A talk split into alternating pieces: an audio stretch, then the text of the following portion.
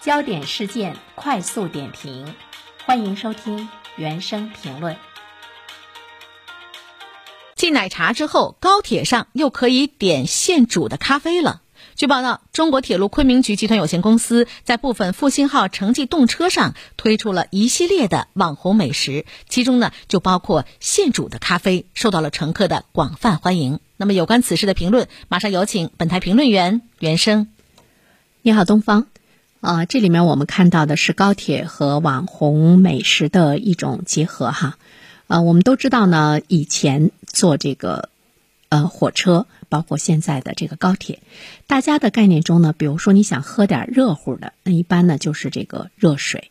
啊，不过现在呢，在坐高铁的时候，你可以去点奶茶，也可以呢去点这个现煮的咖啡。那么这个呢，都是在高铁上制作出来的。不管是把它归入为这个网红美食也好，还是呢我们把它啊称作呢是高铁的自制食品也好，我们会看到呢高铁在为乘客提供的饮食方面呢，会有了一些新的突破啊。那么它会不会呢成为一种这个常态？想吃什么我点一下，那么立马呢就有热乎的新鲜的上桌，都是人们的一种呢这个盼望。一般的来说呢，我们在坐高铁呀，像啤酒、饮料、矿泉水、花生、瓜子、八宝粥，固定的一些这个盒饭是比较呢这个常见的。但现在我们注意到呢，高铁逐步的会推出一些网红美食，可以看作呢是铁路在。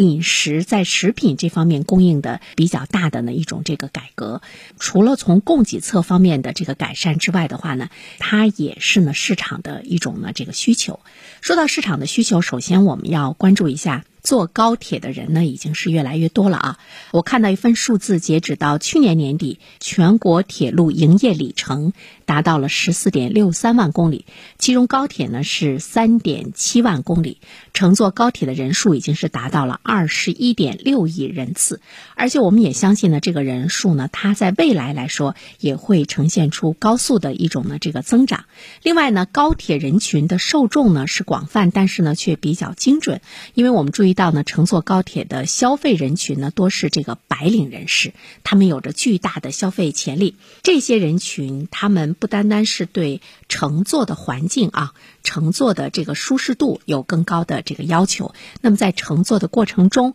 我怎么还会有呢非常好的一种美食的这个享受？这部分人群的刚性的需求。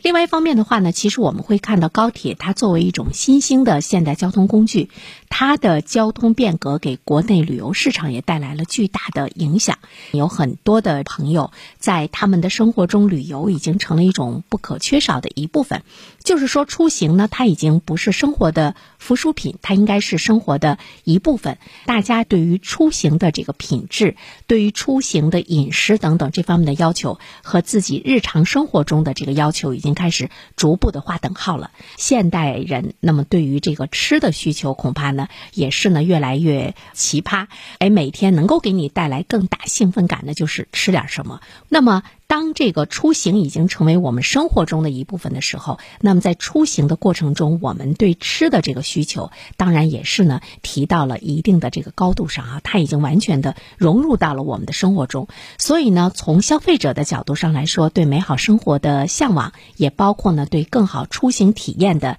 追求。随着生活水平的提高和出行条件的。改善，那么出行的方方面面的这种刚性的需求，已经呢是引起了供给方的一种呢这个关注。所以呢，呃，从铁路的角度上来说，无论是以前推出来的奶茶，还是现在呢我们看到推出来的这个鲜煮咖啡等等这种网红的食品，它呢都是在呢满足呃老百姓的一种刚性的需求。当然，对于铁路本身来说，它也可以呢探索更多元化的一种经营的模式。